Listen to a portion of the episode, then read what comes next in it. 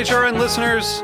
As we celebrate our 15th year, we are deepening our commitment to giving voice to the next generation of food systems storytellers, and we need your help. Our internship and fellowship programs help activate new possibilities for underrepresented and underestimated young people through experiential journalism, audio engineering, and production training. Through these unique programs, HRN helps food equity stewards build essential workforce readiness skills that expand their potential and foster economic mobility. Please consider supporting these critical programs. And with a minimum donation, you can be entered to win a dinner for two at an amazing restaurant in one of eight cities and tickets to a concert at a great venue in one of those cities. We have incredible partners across the country who have donated, as they also share our passion for helping to educate the next generation of food systems storytellers. Check out heritageradionetwork.org slash 15 to donate and enter to win today. That's heritageradionetwork.org slash 15 to donate and enter to win today. And make sure you donate before March 31st. Thank you. Today's show is being brought to you by Bob's Red Mill, believers in good food for all. Learn more at bobsredmill.com slash podcast. You're listening to Heritage Radio Network. We're a member-supported food radio network broadcasting over 35 weekly shows live from Bushwick, Brooklyn. Join our hosts as they lead you through the world of craft brewing, behind the scenes of the restaurant industry, inside the battle over school food, and beyond. Find us at heritageradionetwork.org.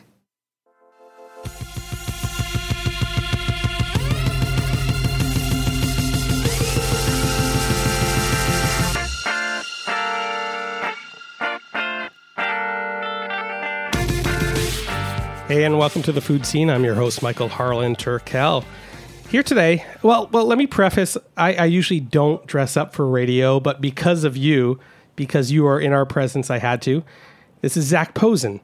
If you don't know who Zac Posen is, well, you're not watching Project Runway. You don't fly Delta. You're not in a Brooks Brothers suit. But the influence he's had on the design world is now going to be parallel to the influence he's going to have in the food world. Because Cooking with Zac, a book by Rodale, just came out today. This is this is launch day. Today is launch day. And- Thank you for having yeah, me. Yeah, thanks for being here. What, what's so exciting is that you made a choice at a young age to not be a butcher. Yes. Different internship. Yeah, but but what was that interest in being a butcher or being in that mode of work that almost hooked you? Well, I had gotten over interest in musical theater.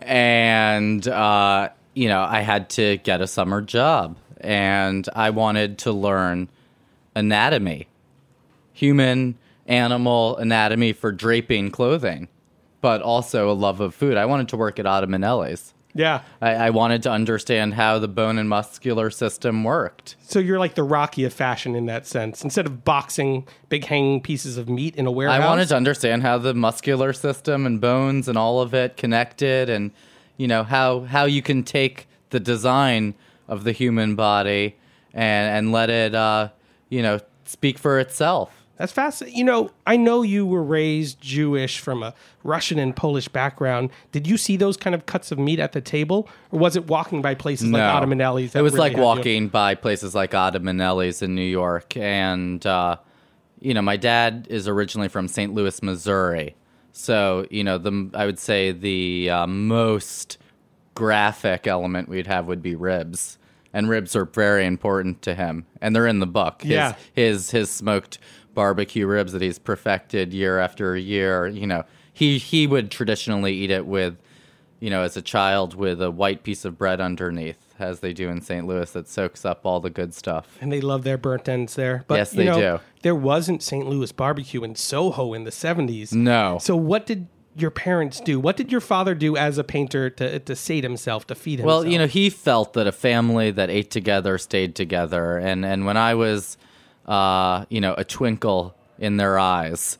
Uh, my mom, you know, in her career changed paths and became a professional working woman. Uh, went to law school, became a lawyer, became then a partner on Wall Street, and so she would come home from the office, and my dad would cook, and uh, unbeknownst to me, until only a few years ago, when she said, "You know that I would go back to the office till the wee hours," you know, of uh, you know late into you know late into the night, into the morning, back in the office after dinner. But growing up on Spring Street, we had our our our, our shopping was Little Italy and was Chinatown, and uh, we would supplement that by going to the Green Market, or my mom, you know, to kind of connect with nature, we started roof gardening, and there was a whole roof community of different creative people and artists that lived in Soho. So that's where I started growing plants in container plants on on the roof and trading specimens and seeds, and it was a whole kind of ecosystem up there in Soho. I don't think I think now they're you know built at penthouses and different uh, rooftops in Soho, but you know it was a it was a transitional time in the neighborhood So it's amazing. before the original Dean and DeLuca was there. Yeah. And the original Balducci's is where Citarella is now. But those were like a luxury, you know, big fancy experience for me as a child to go to. But I mean, you were ingrained in this food culture in so many ways, it seems, and able to differentiate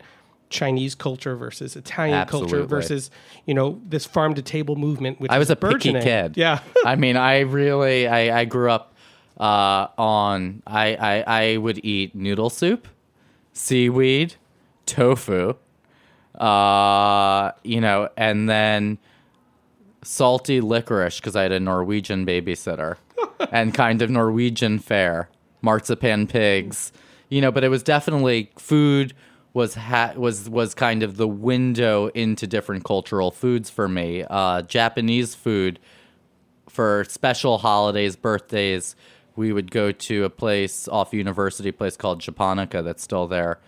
And that, that was my introduction into Japanese culture, which became very influential. But I love at a at a young age, what 16, 18, that there was an internship with Nicole Miller that Yeah. was offered to you, and it was at that point where there was the realization that everybody eats, but not everybody wears haute couture. And so, why did you go to uh, a more myopic field? Um, was it a challenge for you seeing design as something a little more narrow, or was it a challenge for you uh, being in a field that you didn't quite I, understand yet? I had no idea about the field of fashion, really. I understood, you know, I understood the role of fashion within costume and history. And I think my love of fashion first came from theater and uh, costuming, and then how clothing can be. I mean, I grew up, it was the 80s in New York, so people were much more expressive in the way they dressed. And this idea of self creation is a really big part of my being, but of New York. And uh, dress is a sense of expression, of the theater of life. And, uh, you know, that evolved, and it was, you know, I started that internship and it was the first time I worked on a fashion show and cast models and was able to you know the sewers would make sketches that I was making. I was sketching. She was an incredible mentor in a first position in fashion. And you know that led to many other internships uh, at the costume institute at the metropolitan museum at a company Tocca. Uh, i worked on uh, you know different aspects of their line and you know it, it evolved. But i was always cooking. I was always home cooking. I love the the I love process. And I love the creative process and I'm tactile. And I love sensory experiences and the theater of bringing people together for food. And I think horticulture, uh, nature is something really important. I mean, the greatest luxury brand in the world, uh, you know, not even a, a brand, the deity that is Mother Nature. I mean, Something to respect. Yeah, and and you know, in cooking, sometimes we're removed from that agricultural process and forget how agrarian um, going out to eat really is, because it does all hopefully come from the cuisine. grounds. Yeah, Yes. but you and I uh, uh, have a similar reference in what was it called the the Discovery Channel show Great Chefs. Oh yes. I was fascinated Huge. by it. This is my middle school life. and and I would come home or stay home sick and watch this show, um, and I felt transported because you got to kind of experience the world through cuisine, but what always bummed me out is how standardized the costuming was. You know, a, chef's coat or a, a toque, you know, obviously is white for a reason. So if they know they, Right. you know, get dirty, they can change it. But you see such colorful plates. Uh, were you annoyed at any point of your fashion career seeing chefs in the same old whites over and over again? Um, No, I'm not because, uh, you know, listen, there's great adaptations that one can have on the apron, the white thing, but there's the utilitarian side to it. So when you go into, you know, the great, uh, you know, ateliers in France, for example, they're in, you know, a white coat. It's just, uh, you know, I, I, I, I don't, I like uniforms. I, I- I think you know, especially if there's a purpose to them. Uh, you know, now over the years, I've had the opportunity to uh, work on different uniforms. I made a great uniform, a custom uniform for one of my oldest friends, who I've had great food experiences with over the year, Chef Nina Clemente. Uh, and uh, I made her a chambray with an orange piping on it.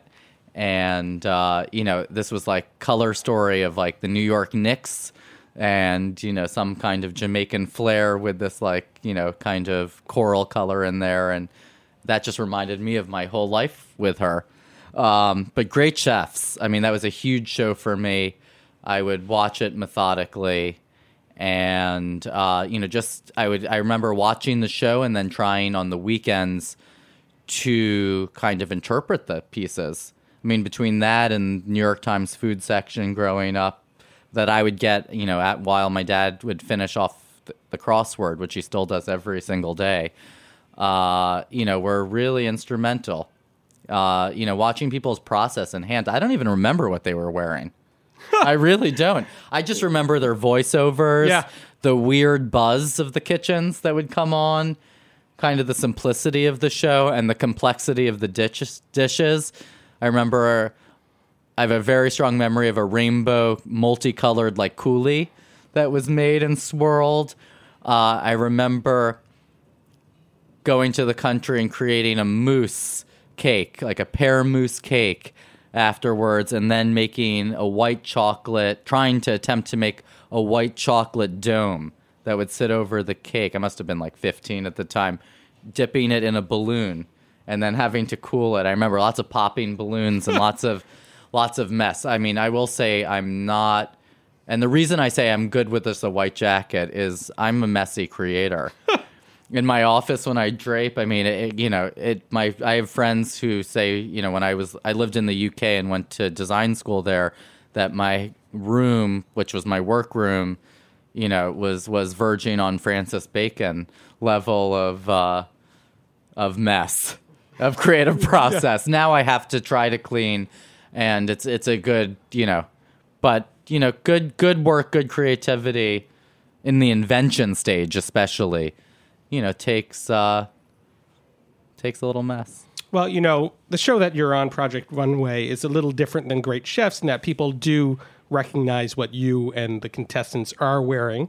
You know, that's the point of the show. But I'm more interested in this meal that you created for uh, the host, Heidi Klum. Yes. And in your book, you you have this concept, or maybe you did actually serve her this meal of s- spring watercress soup, herb roasted chicken over vegetables with brown butter gravy, mizuna and avocado salad with creamy cashew, uh, ginger dressing, and minty melon ice. Now, can you read a person and know what they want to eat? Just like No. can you read a person? I mean, you can Yeah. interpret, you can guesstimate. Yeah. You can be try to be telepathic, but none of this works with with Heidi. Um, Heidi is very smart. Heidi made it very simple. After a few questions, uh, it becomes very exact. She printed out her menu from my Instagram posts and and told me what she wanted to eat. So I mean that was very useful and made it easy, and I was able to have the uh, sorbet done. You know that I had had for like you know I don't know a few days. The chicken lasted because she was late. She was filming at Radio City uh, at the time, and and so that you know the chicken was fine. Like you can just turn down a chicken and even slow roast it, which is a good method too, and and the rest of it, you know, soup, watercress soup. I grow my own watercress. It's natural. I haven't planted a seed, but you know, now at this time of year, it's coming all back up and beautiful, very fresh, clean streams in Bucks County, Pennsylvania. We have freshwater crawfish and freshwater clams Really? in in in in the pond there, which you know was a man-made pond in the '50s. But having that means the water quality is real good. Well, see, I love that you're talking about seasonality because the book itself is also broken up in those seasonal moments. That was our fashion Yeah. tie-in. we had to do the fashion yeah. seasons, But I, which I- are so antiquated today in, in the fashion industry because it's like people eat what they want when they want, and now in fashion, people buy what they want when they want it. And this whole like waiting seasonality quality of fashion is gone, and in some ways, in food, it's come back. See, I buy my bathing suits in the winter, and I thought I was smart. And you can tell me whether or not I am uh, um, after this break. Economically, Well, fashion economically, I thought all of it. Yeah. You can get whatever you want anytime. Ingredients now, anytime. I mean, something's in season, but uh, you know we have to take care of our planet too. You, We're going to take a quick break on that note, and we'll be right back with Zac Posen, cooking with Zac.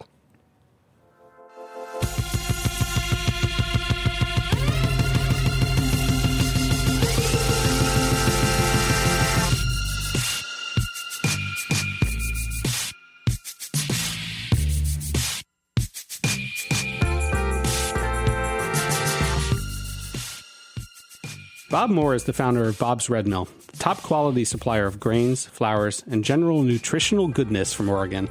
He's talking to us about their signature millstones, a very specific way of making whole grain flour. So, what's the secret, Bob? Follow me to the mill room. Well, these are just like the millstones that the Romans used to grind their grains. In fact, these stones came from the same quarry near Paris, France, where the Romans got their stones. The company that makes our millstones pulls their quartz from the same quarry, and they make mills for us that are just wonderful. Bob explains how the millstones grind much slower and at cooler temperatures than modern steel rollers. The process keeps the grains cool, preserving the flavor and nutrition. Look at what they produce. I love how they keep things simple and just right. All the nutrition is there, just like nature intended. After almost 40 years in the milling business, they're serving up over 400 organic, gluten free, and whole grain foods right here from the mill in Oregon, sending them off to destinations around the world. We think we can make a difference by sticking to the traditional way of stone milling. And so that's what we're doing. To learn more about Bob's Red Mill and their mission to bring good food for all, visit bobsredmill.com slash podcast.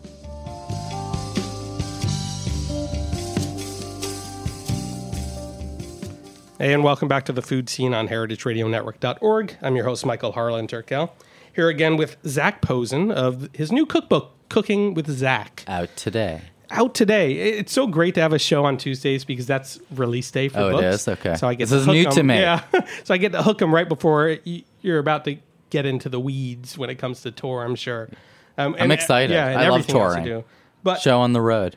Let- let's let's go on the road a little bit um, Okay. because what's awesome about your book is all the outside and cultural influences other than New York. Yeah. And a favorite for mine is Japan. Yes. And why? I mean, you've talked about Japanese being a, a holiday or birthday thing, but what other design and food aspects have you taken from that? What is there not to take? I know it's so absurd. It's absurd. I mean, Japanese culture, and I, I don't ever really like to generalize in this way. You know, they have such uh, a huge respect to food culture and to ingredients, uh, starting from you know obviously the sea, uh, rice culture, um, you know everything, vegetables, fruit. I mean, they kind of take everything and make it better. They perfect. They treat. I mean, maybe it it's Shinto in their you know beliefs in some way. I mean, a level of respect for you know that that we believe that nature and plants and and objects actually have a soul and a meaning. But it, it, it's it's outstanding on on a design front. uh, you know, there are multiple influences that came to be to form Japan. Uh, obviously, the influence um, of of Buddhism into into their culture. Um, you know, it, it's deep. Besides that, it's geographically a fascinating place because you kind of have, you know, and I don't think people always realize this, but you go from the tropics, you know, to to in Hokkaido, in pretty north, you know, northern wild country, and you know, pretty much, you know, a, a skip to Russia from there. Uh, and you know, there anyhow. Japan rocks my world. Uh, you know, their traditions are deep. Obviously, uh, you know, their their deep uh, obsession, because it is an obsession with umami and flavors are, are pretty spectacular. I don't, you know, I love seaweed. I love making my dashi. It's a great, you know, alternative to chicken stock, that's for sure. And and I find it so embedded in fall and winter, which we are pseudo in now, other than the hot and humid day we have uh, in starting, Brooklyn. it's starting. But you pay such respect, just like Japanese culture does, to their dishes, and you refine them in your own Zac Posen Yes. kind of way. Uh, simple things like ramen with lime and lemongrass, dashi glazed lotus root and winter vegetables, miso roasted squash, Yes. which I found out about last year. Um, a little bit of aka, red miso, and squash goes It's so great. well yeah, red miso has like an earthy, deep flavor to it. But that- what is it about umami that that screams fall and winter, screams the the winter months for you? Um, well, I think that it. That's a great question. I think that it has. Well, it creates um, kind of a chemical. Your, you know, your. Let's get weird here. Your saliva gets going. Yeah. Your senses. Uh, you know, it's that sweet, that sour, that that incredible. Um, you know, nuanced flavor that that is. You know similar to, to to a sweet or a salty thing, but it but it's not. It, it is the smokiness of of obviously the kombu seaweed, which has the the saltiness and the smokiness. Uh, you know, from the bonito shavings. Uh, you know, if you want to make it richer, I mean, the uh, you know interesting, pungent. Uh, you know woodiness of uh, the shiitake mushrooms, dried or fresh. Nice to score it in a pretty way, so it opens up in a nice way. I, I knew you'd add the visual aspect in somewhere. somewhere there. You know, it, it's it's it's you know, it's also nutritious. It's highly nutritious, and it, it it's it, it is the basis for Japanese food: cold, jellied, miso soup. You know, you name it. and it's comforting too. Things like Japanese curry. Uh, I mean, your ponzu Brussels, Brussels sprouts Yeah. sound delectable, but I think there's something in comfort where we reach for hoodies during the fall, but you don't want to just wear a hoodie out. I mean, some people do. Right. Uh, you want to wear something that's comfortable, but at the same time expresses you in this creative way. Cashmere yeah. hoodie. That's the way to go. So Japanese is the cashmere of cuisine. for sure. I, beyond cashmere. I mean, you know, it's it's there's just nothing like it. Um, I, I'm in awe of it. Every you know, I really the way that they have perfected everything. I like watching how they grow grapes. Uh, you know, it, it, never. It, it, it's really you know control. There's a balance between the wild and the control that I'm just drawn to, in a major way. You know, It- it's it's neurotic, obsessive, perfectionist, and then also accepting the beauty of unperfection and of the natural. Then what is it about Paris aside from Fashion Week? What is it about the butter and cream of scrambled eggs there, the overzealousness of Parisian cuisine that is almost antithetical to Japanese? Right, and and and so well appreciated by each other's culture. Uh, I think you know they perfected. Uh, you know, and, and we can't talk about France as a whole thing or Parisian cuisine. There's so many different regional cuisines in, in France, but uh, you know the richness, the the baking, the butter. I mean, what is not to love about great puff pastry and a croissant or a pain au chocolat? I mean, it's the best. And it's the form of those things too. I mean, I- I'm assuming There's a formalism. Yeah. There's a formalism, and I think that kind of control and precision is connecting to Japanese. I think that obviously, you know, when you get into, uh, you know, real traditional French foods and we start talking terrines, that's a little bit a little bit farther removed. Although I'm sure they're, you know, it's all about both cultures have a deep history of preservation of food, and that's just the history of food. Is you know figuring out pickling, uh, you know, pates, preserving, you know, the transformation. I would say that French are the magicians of food. And are these kind of culinary concepts of what French and Japanese cuisine do? Do they are they parallel to that in fashion? Are they parallel to that in fashion? Absolutely. I mean, we have to remember that in the history of France, you know, everybody was brought together to kind of put together their luxury, their specialty as as commerce, as as a way of commerce, and then that idea of the best button maker or the greatest steel maker and steel work or porcelain maker or tapestry maker was marketed to the to the whole world, you know, and to the new emerging wealths in different markets and different dynasties. And and that's part of, you know, how food and different influences exchanged and traded through through the history of civilization. And I think you convey that so well in the book. And I just want to say two other things. You know, there's marketing, and then there's uh, uh, there's a way of expressing something. Uh, this packaging that is just so sweet and endearing that you've done in this book. Where there's a story of a mixed berry galette, and it, it's for Lena Dunham, I believe, Right. was at a party, and you had dropped your pie plate.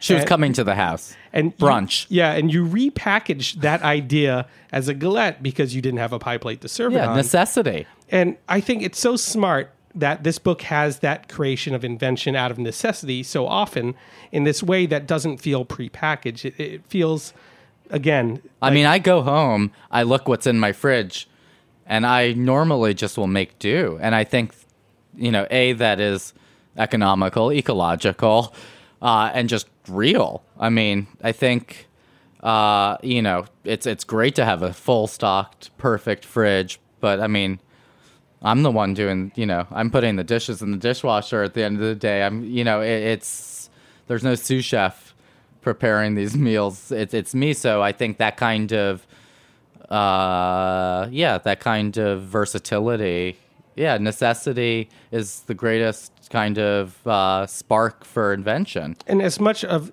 this being a book about Zac the fashionista, I really think this is truly a book about Zac the baker. This Zac is about maker, Zac the baker. and Zac the cook. Yes, thank you. thank you for putting that foot forwards, and I can't wait to see the ripples you wave through the culinary. It's exciting. well. This is, you know, a great way to present uh, your table, bringing a family together. This is about a book that I hope, you know, if you have young children, that they open up and get enticed by the visuals.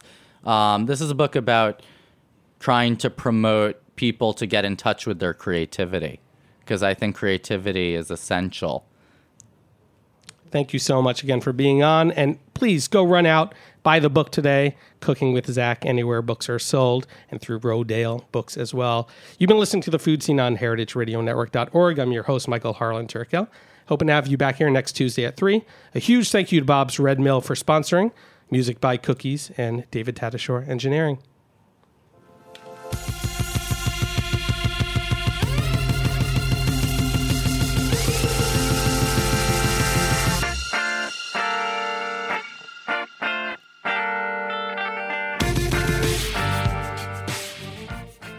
Thanks for listening to Heritage Radio Network, food radio supported by you. For our freshest content and to hear about exclusive events, subscribe to our newsletter. Enter your email at the bottom of our website, heritageradionetwork.org.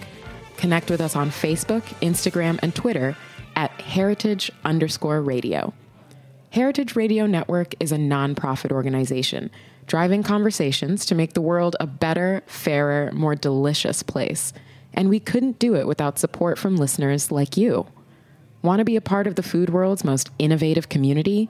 Rate the shows you like, tell your friends, and please join our community by becoming a member. Just click on the beating heart at the top right of our homepage. Thanks for listening.